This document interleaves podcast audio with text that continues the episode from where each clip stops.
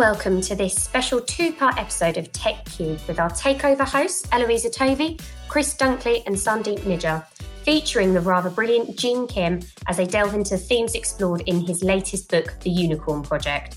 Sit back and enjoy part one of this episode as Eloisa, Chris, and Sandeep untangle the truths and present perspectives of DevOps.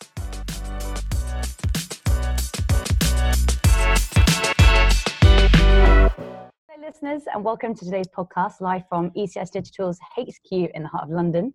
Um, I'm Eloisa, and I will be your host alongside two of my esteemed colleagues. We've got Sandeep and Chris. Uh, what you can't actually, you can't see their faces right now, so uh, we're all extremely happy to be here. Um, but even more excited because we are joined um, by Gene Kim himself, a multi award winning CTO, researcher, author, and proud DevOps enthusiast. It's an absolute pleasure, Gene. How are you? I'm doing great, Ellie, and hello, Chris and Sandeep. Great to be here. Hello. Good. Um, so actually, I think Sandeep had a really good question to kick this off. Oh, no, it was Chris actually. Chris, I think you had your first question. Yes. So I think um, when I went round and spoke to a number of our sort of DevOps engineers uh, here at ECS, I think the core question that came up was, uh, where are we with DevOps? Yeah. Um, where have we got to so far um, on this journey that we've been on since uh, your your first book and, and everything else you've been doing in the interim? Um, where are we? Where are we now? Oh, for sure. And I think I think maybe if I could just take a, a step back for a moment and just so uh, maybe address like why another book? Why the Unicorn Project after the Phoenix Project and the DevOps Handbook? And I think there are a couple of problems that still remain. One is uh, the absence of understanding of all the invisible structures required to enable developer productivity. Um, and so that's certainly one of the areas I wanted to explore in the Unicorn Project. Uh, the second is this orthogonal problem uh, to the one that the DevOps community found. So they justly uh, pointed out that it was so difficult to get code to where it needed to go, which is in production, uh, uh, where uh, customers could actually get value. And there's a similar problem of how do we get data to where it needs to go. So it's locked in systems records and data warehouses. How do you get it to where it needs to go, which is in the hands of developers so that we can use it in our daily work. Uh, third is there's often very strong opposition to uh, support new ways of working. And uh, the last one is, you know, ambiguity in terms of what exact behaviors are needed from our leadership to support uh, this transformation. And so mm-hmm. uh, the uh, mechanism that we addressed it in the Unicorn Project is the five ideal. So the first is locality and simplicity. the second ideal is what I think the outcomes are focus, flow, and joy. the third ideal is improvement of daily work. Uh, the fourth ideal is psychological safety, and the fifth ideal is uh, customer focus. And so, to your question, Chris, uh, like where are we? I mean, I think we're at best three to five percent of the way in. And then, uh, you know, here's kind of my math. Um, so, DevOps principles and practices. I think we're pioneered at the tech giants: Facebook, Amazon, Netflix, Google, Microsoft, and at best, there's a half million, uh, three quarters of a million uh, engineers there, and you know, out of the population of 18 million and so I think the goal is how do we get every one of those engineers working as productively as if we were at a Facebook, Amazon, Netflix, Google. And I think by the math, you know, we're about five percent. Um, and so I think the DevOps enterprise community is at the forefront of that, uh, showing that it can be done in large, complex organizations. But uh, we have, you know, we have a long way to go, 95%. And I don't think that's a cause for pessimism. You know, that's a cause for optimism because you know the best days are still to come, and uh, ECS is very much at the forefront of uh, helping organizations get there. Appreciate that. Thank you. Perfect. Um, so obviously we've all been really excited about this. I actually grabbed a, an initial copy of uh, the Unicorn Project at mm. DUS this year, uh-huh. um, back in June, and um, immediately shared it across the organisation. Um, at ECS Digital, you're actually a little bit of a celebrity. Everyone was encouraged to read um, your initial book, The Phoenix Project, um, before they were allowed out on site. So it became a much followed book within our organization and we can imagine helped a lot of people. Um, Sandeep was actually talking earlier today about kind of the ideals that really struck a chord with him. Yeah. And I think that's where he'd like to pick up now. Yeah, I mean, um, I come from sort of an engineering background, and, and one of my favorite parts of the book is that whole when they released the Phoenix project, right? And firefighting they're, they're, logging into sort of terminals. They're finding, you know, file parsing issues. They're debugging. I think you really, really capture the emotion of what it's like to be in that scenario, the relief of finding something and diagnosing the problem. But then the reality dawns and you. Actually, we're not out of the woods yet. There's still so much more to do.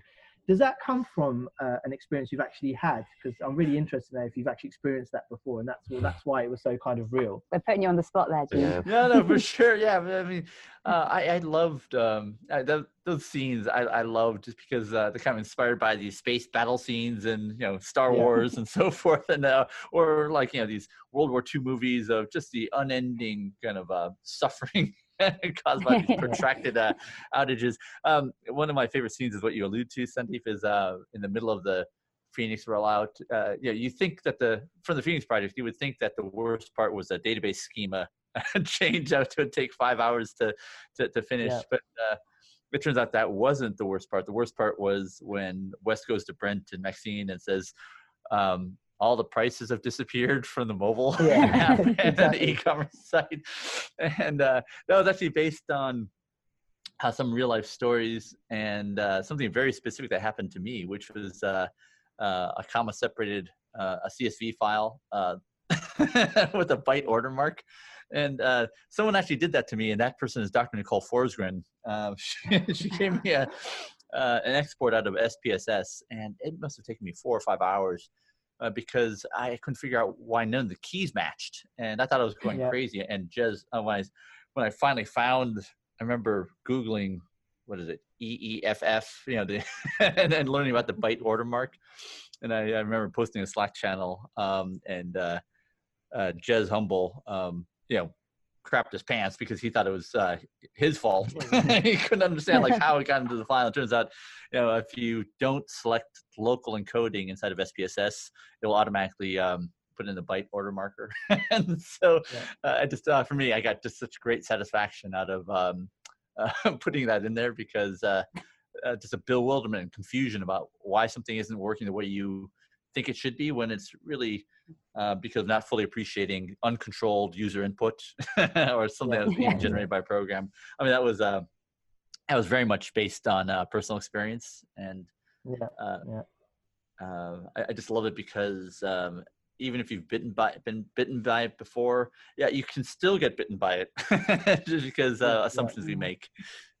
exactly. Yeah but that you know that that really highlights uh, i think one of the, the, the themes in the book is this disconnect between business and technology.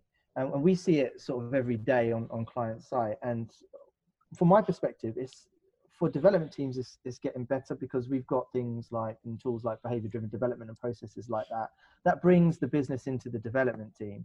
And and the development teams that I've worked with are actually quite open to to seeing you know business ideas and delivering what the business wants on an outcome basis. But I find it hard to see the same behaviors from the business, them really appreciating and understanding the complexity of delivering something, the, the pressures they put on technology. I mean, uh, there is a gap, I think. I think we both agree on that. What's your opinion on it, and what do you think we need to do to close that that that, that chasm between the business and, and the development team and IT? Oh yeah, that is such a great question. So I, have been talking to a gentleman named uh, Peter Moore. He's actually the brother of Dr. Geoffrey Moore, who wrote the Crossing the Chasm book, and uh, the yeah. book that very much influenced uh, the Unicorn Project, which is his book Zones to Win, uh, and that's where the notion of core versus context comes in, which is kind of underpins the fifth ideal. But uh, Peter Moore, I mean, he's so um, yeah, he's so thoughtful and interesting. He said, "I'm the furthest thing from a um, you know one of the quote red shirt developers in your book. Uh, he says, "I'm the I, I wouldn't know no I, quote from him. I don't know why I asked for my elbow, but even I know that for these executives, the most important person in their organizations are these developers uh, who are on the frontier of these uh, digital business transformations. Um, mm. and so the most important thing for them are to understand their daily work and understand the obstacles that are in the way and uh, help eliminate those obstacles. So um, I love the the circles of the three circles, right? It's the concentric rings of circle of control versus influence versus concern. Um, yeah, it's very difficult for us to change other people's thinking and their value systems. Uh, so I think the more direct route, just if we can't do that, then what can we do? And I do mm-hmm. love the scene in the Unicorn Project where Maxine uh, basically shadows uh, a store manager in the yeah. retail stores mm-hmm. and goes through the employee, the store manager, new employee training. And uh, you know, I think shadowing is one of the most valuable things because uh, we learn, we literally walk in the shoes of others. Yeah, and yeah. Uh, I, I, think you know whether we shadow customers or shadow our uh, colleagues, we, we do learn about their problems, and immediately, um, you know, we want to help ameliorate the problems that we see. And I, I think that in general, when we do that right, uh, the uh, reaction is always thank you. You know thank you so much. Uh, you know what can i do for you in return? And that's the beginning of a relationship a more collegial relationship as opposed to uh, in its worse it, it's more like uh, um, you know customer and supplier.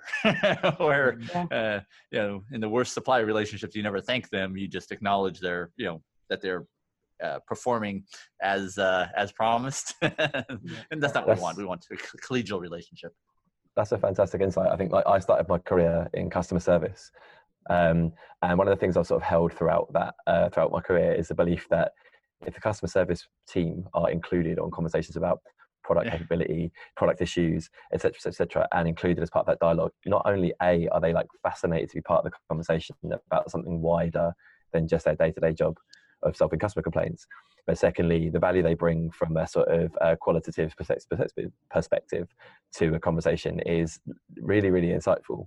Um, and that goes back to the point that Sandy was making about the separation between the business and the and the, and the engineers. And I guess, um, yeah, is it is it about time we started to not consider the two as separate entities? yeah, in fact, it's, it's, a terrible thing, right? In fact, uh, in Mark Schwartz's book, Seat at the Table, and I think Mark Schwartz is just one of those brilliant thinkers uh, out there. A philosophy um, major, got his graduate degree in philosophy. Uh, um, you know, he, he actually does so brilliantly describe even the language you use. We kind of encourage that. We call ourselves technology and the business. Mm-hmm. Uh, in fact, uh, in the, the Phoenix project, the subtitle in an earlier draft was um, a novel about DevOps, IT, and helping the business win.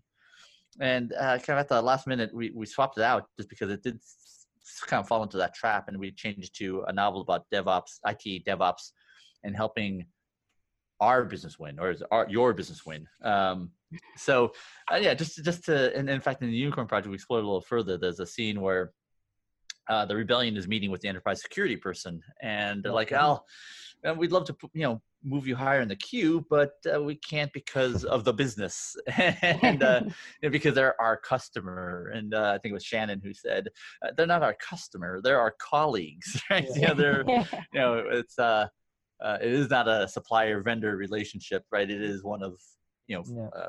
people we should be working together to achieve a common objective uh, and there is no intermediary so yeah I, I, agree with you I, mean, I think it's something i wanted to explored Surface very directly, and that came from um, uh, Bryan Finster and Dana Finster at Walmart, where uh, they're not our customers; they're our colleagues. That came straight from uh, Walmart, a famous retailer.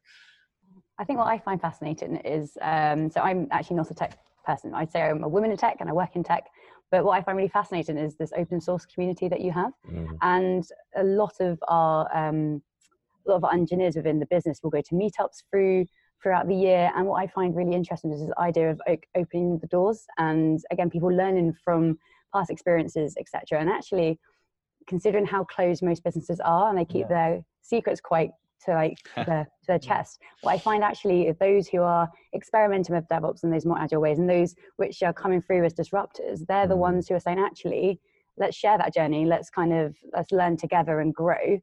Um, and I think I don't know is is there are you starting to see that kind of the older organisations are also following in that stead, or they're still quite reserved, and maybe we need to encourage them to open their doors a little bit more. To... I think I think it's difficult in the industry working. I think Gene's probably got an opinion on it, but it's difficult in some of the industries we work in, uh, especially sort of finance sectors, yeah. where there's like a high sort of requirement for security and closed doors and that's a really difficult gap to bridge yeah. um, between uh, stifling innovation and creativity and sharing what, what you've got with other people and letting that grow organically so and being able to preserve then. your product and, yeah. and, the, and the heart of your business yeah. so there is a big there's a big trade-off in some industries it works amazing and in others i think it's more difficult um, I don't know what you yeah, think. I, I think it's uh, fascinating. I think you know I've learned so much from the DevOps enterprise community. In fact, uh, you know that book is certainly inspired by and certainly dedicated to all of their achievements.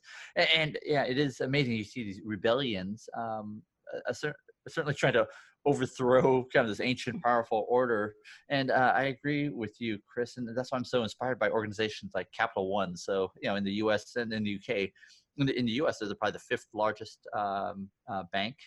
And uh, you know they are one of the pioneers of open sourcing uh, some of you know not what they would consider banking core but uh, you know there's a pro- project called Hygieia uh, that uh, helps monitor uh, CI/CD pipelines for health metrics. Um, you know they've open source a whole bunch of these amazing projects, and I, I, think in my mind are kind of represent you know the the future of these dynamic learning organizations yeah. where yeah as Ellie as you mentioned you know, learning happens in many ways. We learn from our uh, colleagues and our sometimes even our competitors, and uh, yeah. Uh, uh, for whatever, however they do the algebra or calculus, you know, they say that you know this is actually better for the our, our organization, yeah. and that we're not going to win. Well.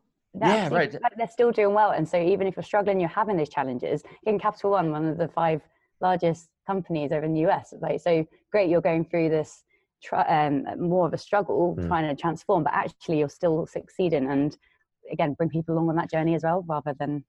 Yeah, in fact, I had a. In fact, in London, I was at the Velocity conference in the. Uh, this must have been 2014, and we're asking why do companies like Etsy uh, and Netflix why do they show up at every conference? Um, yeah. And uh, then I turned around and there was uh, Michael Rembetsy, who was VP of operations at Etsy, and so we asked him, and he said, "Oh yeah, every employee at Etsy uh, they're required to do uh, every year, they're required to write either three blog posts, uh, present mm-hmm. three talks, or open source three projects. And it was it was a part of um, this desire to create uh, an, a great engineering culture, mm-hmm. and also it helps with hiring. And and so I, I can't ascribe that to all of these organizations, but uh, in, in this competitive marketplace where every talk that you hear from these great engineering organizations that we're hiring, you know, I think yeah. it does help that you have these kind of um, amazing open source projects that people can point to to say, you know, uh, you're not going to just grind away uh, in a feature factory. You're you're going to be working on you know great things to solve problems that are universal to everybody. So. Yeah. I would love to pick your brains more about the recruitment stuff, but we've done quite a lot of podcasts on recruitment today, so maybe we should have uh, for now.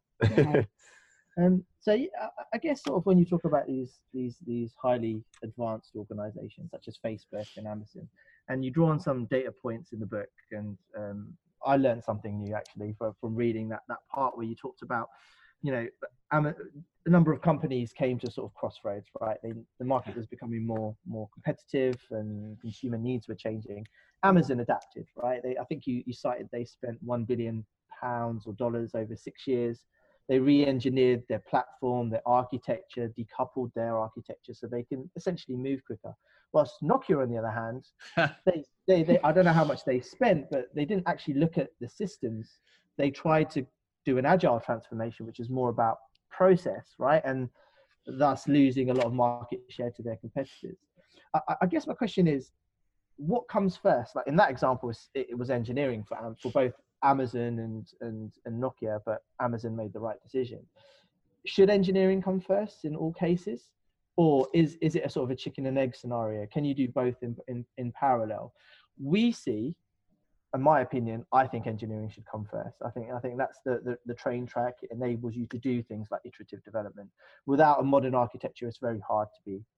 agile and then you have to you know spin up things like scaled agile framework and other sort of you know um, enterprise agile solutions. But to be truly agile, it seems as if it's an engineering um, feat first before you go into the process. I just want to get your thoughts on that. What you think?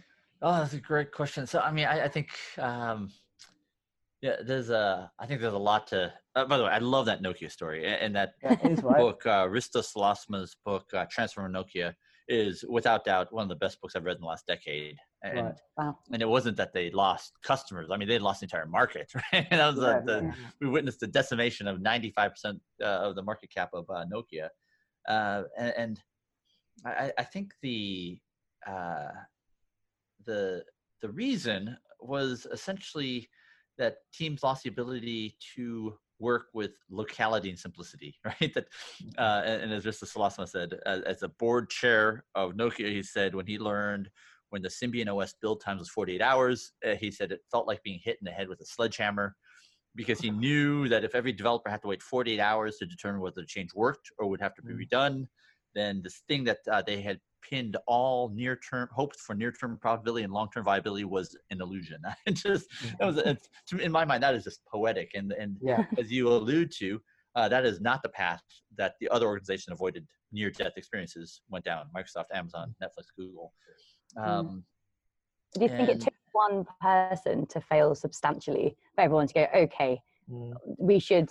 Did they learn a lesson there? Was it not luck, but there was Yeah. just better No, I things? think, yeah, I think these are independent events. Uh, Mm. And what uh, the ones who survived realized is that our company survival depends, and like Mr. Siilasmaa uh, uh, surmised, right, is that our company survival depends on uh, making an Reef platform, making a platform so that developers could work again independently, so they can independently develop, test, and deploy value to customers. So your, your question is like, is that, does engineering come first? I think uh, I, I even heard this for, uh, when I was talking to the founders of the Air Force, uh, U.S. Air Force Kessel Run project. Uh, it was a, a, a, they said it's not a rebellion, uh, it was a revolution. so Kessel Run was a smuggling run inside of Star Wars, where they uh, redid, uh, they recreated the ability to create software within the U.S. Air Force, as opposed to uh, an entire, you know, the Department of Defense uh, system integrator um, industrial ecosystem. And uh, uh, you know, he said we didn't want to fall into the alignment trap. Uh, you know, it's important to recreate these capabilities. Just do the work in the in a in this radically different way uh, to sh- show what those behaviors look like, what it feels like, uh, and it almost didn't matter what we worked on. Uh, it's more important that we worked in a different way. And then they you know, finally, um, um, you know, did a couple of trials on you know with more strategic intent, uh, and one of them was the uh, um, air refueling um, systems that basically allow tankers to um, refuel uh, aircraft in midair. So it's all, all the logistical and Mhm. scheduling systems, which yeah, creates enormous savings in any theater. So anyway, it's just uh, I, I think that goes a long way in saying that uh, it it is almost better to just start doing it, um, uh, just to practice, so that when the opportunity arises, you know that uh, the engineering organization can rise up to the challenge. Mm, mm, mm. So this is not I to say that it should always be divorced from business Yeah. initiatives, but Yeah. I guess what's even surprising about the Nokia example is they made such good phones. You, they they're fundamentally an engineering organization, right? If you remember the 3110 phones, you Yeah. could literally just throw them against the wall, drop them from 10 stories, and they just would not break, right? Mm. And and for a company like Nokia that was so focused on engineering and, and products, for them to miss that, for them to actually miss the fact that actually there's a new market force, Yeah. software now, and and you know we have to be more adaptable. It's just maybe I don't know, maybe it was some arrogance that crept into what they did. I, I, I've not read the Ah. book, Nokia book, but I'm, I'm sure it gives some insights into that. Yeah, it, it was it was almost uh, ah, to reading this book was on the one hand brilliant, and it, I felt anguish because I felt the same Yeah. thing. It's like, uh, what what happened? Um, and you know, I think the common narrative is that they were too stupid to have seen you know the the danger of the iPhone, and when it was really not the case. I mean, they had thousands of engineers, and and they were propping up uh, this uh, Symbian. Uh, you know, to, to because they saw that as a savior, um, and what they didn't see was that developer productivity was so low on that. Um, and uh, I think one of the most intriguing insights that uh, Risto Siilasmaa brings to bear is that uh, he also noticed that Nokia performed in the lowest quartile of the McKinsey culture scores. And so it was a proxy for to what extent do, uh, for of psychological safety, uh, to what extent do people actually f- feel innovative and can they bring their best work? Is it free to share, you know, can you share problems? And, and so kind of this alternate narrative says that people knew about these problems, but it never got to the levels of leadership that mattered and they could never could make an impact and change. Unlike uh, say at Microsoft, where Bill Gates put out a memo that said if a developer doesn't have to choose between a feature or a security fe- defect, fix the security defect. Amazon said, "Thou shalt." Teams will never talk to each other directly; they must go through uh, APIs, right? And so, you know, that's kind of the opposite outcome. Communication is key. You know, And, and leadership uh, And and, and leadership, culture, yeah. yeah, for sure. It's really interesting you say that because that's like almost how the Phoenix project um, internally um, has sort of been siphoned off away from everyone else and it's squirreled away as a separate project um, whereas it is the biggest project but there's people who are working in the sort of day-to-day operations of the business are completely isolated. Um, no the project is called project the phoenix project right yeah. Yeah. Uh, yes, so sorry. It, the book, yeah, yeah, yeah. Uh, so, but, uh, so I've worked in that kind of space where they're like, and it almost feels like a vortex of like sucking resources in from all across the business. Like people, we need more people, we need more people, we need more budget, we need more time, and you constantly feel this sense. The whole business, even people I think probably who worked in that environment, feel a sense of um, resentment towards the project yeah. because it's it's taken everything and and it's not given anything back yet. Oh, it's heartbreaking. In fact, yeah. And so in the Phoenix project, you know, the, the product owners don't show up for the stand-ups. they don't show up for the de- demos when you know to see what the developers have written. Mm. Um, and you have you know uh, scores of developers, um, uh, you know, just sitting around because they can't even do builds, right? So it's, I love the juxtaposition that it is the most important project, and yet no one can get anything done. Maxine, the this uber, you know, uh, incredible pinnacle of engineering talent just exiled to the Phoenix project and can't do anything. mm just like. Yeah. Um, I, we find that occasionally. Um, again, I, I, sit in the office and I have the engineers come in saying, you know, they've waited weeks for access to things or you know laptops, yeah. etc. Yeah, laptop. Yeah, I mean, yeah, that's. I mean, that's a that's a that's a common problem about developer productivity. you work in environments where it takes weeks, sometimes months, to provision a laptop and these are big enterprises that have allocated huge budgets yeah. to digital transformation mm-hmm. so from from yourself i mean is there anything that you can do to convince them to you know to, to, just sort that out right the basic fundamentals of actually helping uh, developers do their work Oh my gosh! Yeah, in fact, uh, a friend of mine, Michael Winslow uh, from Comcast, uh, he was in a similar situation, um, uh, and he was actually on the desktop support, you know, uh, side in the back office, and he he, he actually uh, saw this happening and he broke all the rules and said, all right, give them the equivalent of a Comcast uh, employee laptop. And uh, mm-hmm. I'll take the blame if something goes wrong. But uh, you know, he, he, saw scores of developers who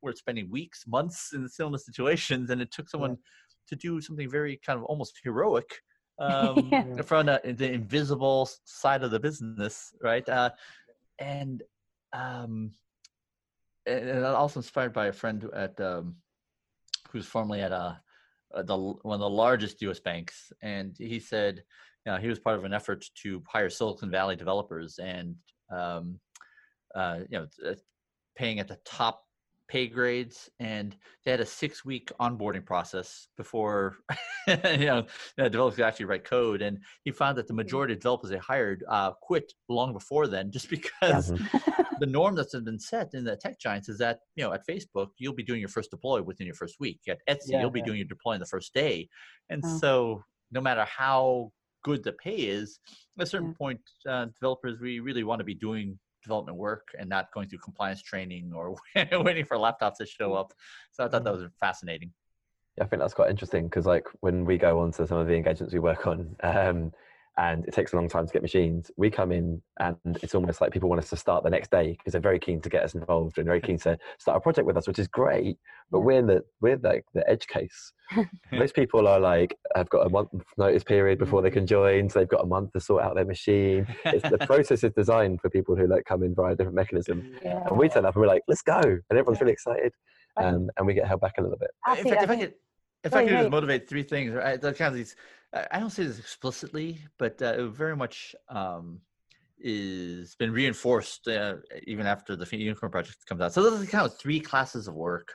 You, know, you got the features, and any any you know any person of savvy and sophistication can get budget for a feature, an app, yeah, because you know we see it, right? Um, yeah. Then there's kind of the APIs and the backend system, so that's tougher to get budget and justification for because it's not as visible. But uh, uh, and then the third one is probably the most excruciatingly uh, difficult to fund, which is the systems that developers use in the daily work. Um, yeah. Mm. And so this is like the, what killed Nokia.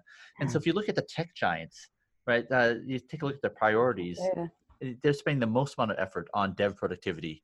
Uh, their best developers, they're, you know, they hire PhDs in static code analysis, you know, just to help yeah. extract more developer productivity. Um, and you know, in the Unicorn project, I, it was really kind of delightful to say, just show how helpless developers were Uh, you know that scene where they're helping Maggie's kind of uh, data science team. They couldn't do anything because they couldn't get data or access APIs. Right? And so yeah. it really does kind of suggest that uh, in most organizations they have the priorities completely reversed. How do we get developers productive? Ideally on the first day. How do we make sure that anybody can get access to the data they need, right, mm-hmm. without yeah. having to wait nine months? And then you can write features, right? So that's kind of a, a claim that is gently made uh, in, in the Unicorn project. Well, that's an excellent point as well, because if I sort of look look at these big transformation programs, there's always some kind of mission goal and statement around giving customers what they want quicker, more frequently, giving customers what they need, right?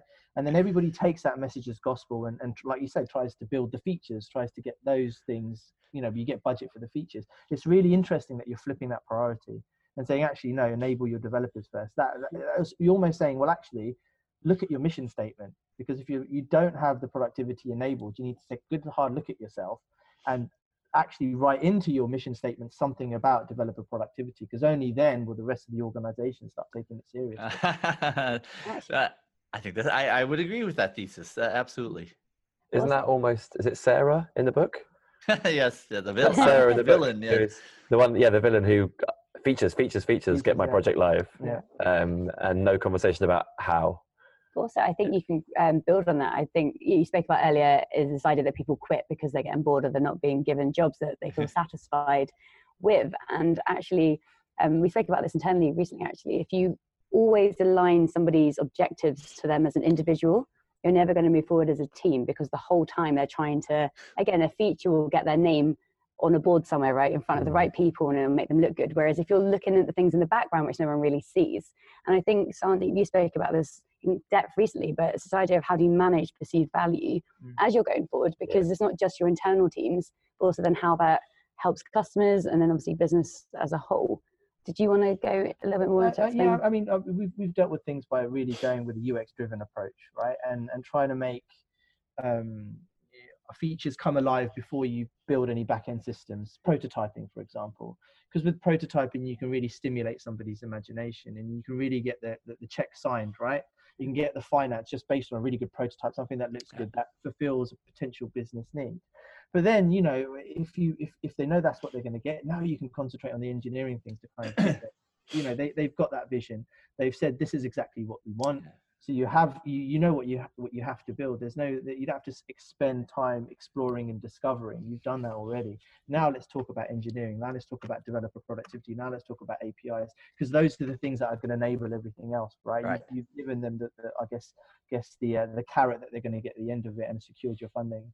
Yes. Um, yeah, I love that, and it wouldn't be great. So, right, we uh, we, we, create the the prototype of the feature that sparks uh, the excitement and uh, engagement from our, our counterparts in the business that we serve, and then then wouldn't it be great if we could actually build it without having to wait nine months for yeah, the integrations exactly. to be created? And, I think that or, or, get the build systems going and uh, yeah I, I totally agree with that thesis and I think that's really the end state that uh, ideal we all hope for right is that yeah. you know we can once we know what to build we can actually quickly start building it uh, without then having to wait for scores of other teams to you know, to do stuff for us because also every time that you delay so nine months you're obviously trying to make sure that the leadership team who have brought into your idea suddenly remain invested. Because if it's nine months down the line and for legitimate reasons you've been delayed suddenly you then have to justify why something's like they're not seeing any value or the value that you promised them. So mm. it's how you can balance again it helps everything if you can just get that first bit sorted don't everything else. yeah it's interesting. I think there's a, like alongside that and there needs to be a sort of coupled uh, cultural change to a degree as well which is there's two bits to what we just talked about which i think i find i've found difficult in the past and one of those is showing someone a prototype can set an expectation that that's what someone's going to get at the end of a piece of work yeah. and that's a really difficult conversation to have when you turn around and say actually we made a bunch of changes during the process because of all the stuff we learned yeah. and this is a different different thing you're going to get mm. now um, and the second part of that is again about like shipping value and we talk a lot about value and we need to get value to market yeah. actually sometimes you're going to deliver something that's not going to work yeah. and it's still a lesson learned right and yeah. and that's and when you learn that lesson that's when you shift and that's when you change and being able to be dynamic and change quickly on the spot is what devops underpins that's what agile underpins that whole conversation about uh, whether it's value or business impact that you're looking for. So there's a question on the back of that then. Do you find that more established organizations aren't releasing earlier or aren't they're waiting longer to let something loose because of that fear of a reputation being damaged if they do release something and it doesn't work? Because the expectation against them is so much higher than perhaps these new disruptors who are coming in. I've definitely witnessed that firsthand, and I think that's exactly what the book talks about. Yeah. The book talks about explicitly um, that the rebellion are doing what the right thing to do is separately from all of the noise that's happening elsewhere. Because they've been driven by pressure from consumers, right? In uh, well, yeah, yeah, and but but the rebellion looking to deliver actual value. Yes. And yeah. like something that's tangible and can be used immediately, yeah. rather than um, which we won't say that everyone in all the development workforce in the Phoenix project, I'm sure, wants to deliver value, um, but they struggle because the the environment isn't conducive to it. And, and, I would even go a little bit further. Is that the kind of the developers on the Phoenix project? They're, they're kind of this, this notion of productivity is kind of an illusion, right? The, the developer who's just working on the feature, you know, finish the feature, gives it to testing, works on the next feature, right? and, yeah.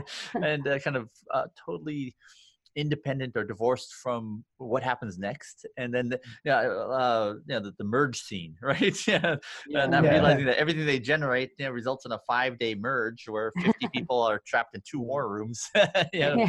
uh, so I, I, feel like uh, you know without seeing it all the way to the end it really is kind of an illusion right that uh, we have mm-hmm. actually done something productive yeah so can we talk quickly about how that what how that impacts those people in that space because you see um, maxine goes through a period of sickness right which never happens to her it's not a thing and we see it like it's not it happens in every industry um, and that's probably related to some kind of burnout example potentially um, let's say. um, and a load of people crammed in a war room and they're just spreading diseases. and it could also be proximity, locality. Yeah. no, yeah, uh, no, so I just think, um, yeah, how that impacts people in that process, how they can become disenfranchised, disillusioned, um, potentially um, exhibit like mental health issues as a result of that, or how it might exacerbate existing mental health issues. Um, just wondering what your thoughts are on where mental health plays a part in um, how companies approach DevOps and solving their problems. Yeah, um, I mean, I'll give you a clinical answer. Uh, well, actually, I can't speak clinically. I'm not a clinician, but uh, you know, I think what the data would suggest, and I'll give you a, a more pithy example. Uh, so, like the State of DevOps report has shown decisively year over year that culture is a predictor of performance, and so we use the Westrum organizational typology model, you know, where kind of um, you know, kind of the worst performers, we hide bad news. Messengers of bad news are shot. We discourage bridging between teams. Novelty is discouraged. Whereas mm-hmm. generative cultures, uh, we seek information, we seek novelty, we encourage bridging between teams. Um, we train messengers to tell bad news, like in blameless postmortems. Uh, uh, so uh, that is true. Google's shown that psychological safety was one of the top predictors of uh, and one of the top factors in terms of what made great teams great, as evidenced mm-hmm. by their Project Oxygen um, uh, project. And it's just a wonderful finding. Uh, but my own personal kind of aha moment on this is that of all the metrics that are discussed in the state of DevOps report, uh, it can it has a very high correlation uh, with you know one question that you can ask, and and for that matter, every technical practice, architectural practice, and cultural norm also correlates with this, and that is asking one question on a scale of one to seven to what degree do we fear doing deployments? Um, hmm. so one is we have no fear at all. We just did one. Seven is we have existential fear of doing deployments, and that's why if we could wave a magic wand, the next deployment we'll do is never. and so, uh, uh, to me, it just says uh, that in the extreme, right? You have behaviors like in the Phoenix project where you never do a deployment, and when you do, they're traumatizing. You know, causes you know uh, physical illness. Uh, it causes psychological stress. Um, yeah. You know, the pinnacle of conflict. Um, and, and, so we actually associate kind of deployments and creating value for customers with something negative, yeah. right? Whereas in the opposite, you know, deployments are part of daily work, and uh, you know, having customers say thank you, you know, is tightly coupled to that. Um, and and so, you know, uh, I, I think the um, that Silicon Valley banking story is an interesting example of that is why sit around for six months when I can go someplace else and have that kind of very fast feedback loop of joy, not focus yeah. on joy, and also creating and creating value for customers. You know, why would I sit around and waste a month and a half uh, with mm. no end in sight? So I, I, I, actually do believe that, and so I think psychological safety uh, is a prerequisite uh, for high performance. I think is going to be one of the hallmarks of uh, leadership styles in the next 50 years. Um, and I think that's evidenced in uh, the Transforming Nokia book. It's in the Team of Teams book by General Stanley McChrystal. Uh, I think it's uh, at the heart of the Toyota production System. You can't pull the andon cord if you don't feel psychologically safe that yeah. it's uh, okay to do so. So, yeah. you know, to me, that that is obvious, and I think it's going to be the work of many years of very fun work to really kind of uh, substantiate that claim. So, okay. leading on from that, um, within the unicorn project obviously we talk about rebellion we talk about people recognizing there's a bigger problem at hand and actually how do we go about solving this. And you've just mentioned that it does reach a point where your psychological safety is being threatened or hindered in some way. Actually an option is to leave. And what we find sometimes is people don't look for rebellion they look for the easier option. So um, even if they're psychologically well they can opt for the door um, so we're just interested why, in this case, in the Unicorn Project, you felt or you put forward the case study of a rebellion and that working in a in an in, uh, in an organization yeah. that size. Oh, without a doubt, yeah. So, uh, in fact, many people asked that in the review process of the Unicorn Project. They're like, "If Maxine's so great, why didn't she leave?" well, yeah, like, yeah, yeah. Uh, you know, it's like, uh, uh but it wouldn't be a story then, would there? Wow. but but there has to be something credible, right? And you know, I think yeah. it's um, uh, if you look at the largest brands in every industry vertical or in you know in government agencies, there is a deep sense of mission. You know that uh, uh I, I, remember in uh, UK uh, HMRC, um, you know the uh, the people who led the the creation of the mobile app for the tax assessment process. I mean, their goal was to make it so that um, a working parent, uh, a single mother, could you know file her taxes uh, on the bus ride home, right? And you know how much does it make it easier for her, and, and just a sense of mission. Mm-hmm. Um, and you know th- that was a rebellion. Uh, that was you know, created within one of the most complex IT estates, you know, um, in the UK, potentially in, in, the in the world. And um, I, I think that is what I learned through the DevOps enterprise experience is that each one of these technology leaders they believe in the mission uh, and mm-hmm. some of the largest missions in the world. And you know, they didn't choose to leave. You know, they mm. choose a more courageous path to say, "Hey, I know what engineering greatness looks like. I know what the business objectives are. I'm actually going to create a pocket of greatness, uh, mm. and uh, I'm going to question." the way that we do our daily work basic assumptions about how we do our daily work i'm going to uh, um, you know pit myself against very powerful adversaries mm-hmm. and uh, you know the ones that uh, succeed are you know promoted uh, because the organization sees the value they've created and uh, invariably asks them to uh, make an even more meaningful contribution to the organization. And that's not to say that that's the the good people always win uh, yeah but yeah i think that is i cannot overstate just how much i was inspired by that. And when I talk about the book is really modeled after those achievements, you know, I do mm-hmm. mean it. It's uh, yeah. those stories at Barclays and at uh, Adidas and BMW and uh, um, Sky Betting, where, where uh, they these leaders and teams created greatness, and mm-hmm. in some cases dominate now how uh, we engineers do work in these organizations. Okay. So that was the end of part one of the Gene Kim special. I know, I know, there is still so much to talk about. But the good news is we will be back with the second episode really, really soon. If you have any burning questions in the meantime, you can always drop Gene, Chris, Sandeep, or myself a message on social, and let's continue the conversation online. Links to our channels and other materials mentioned throughout the podcast can be found in the description below.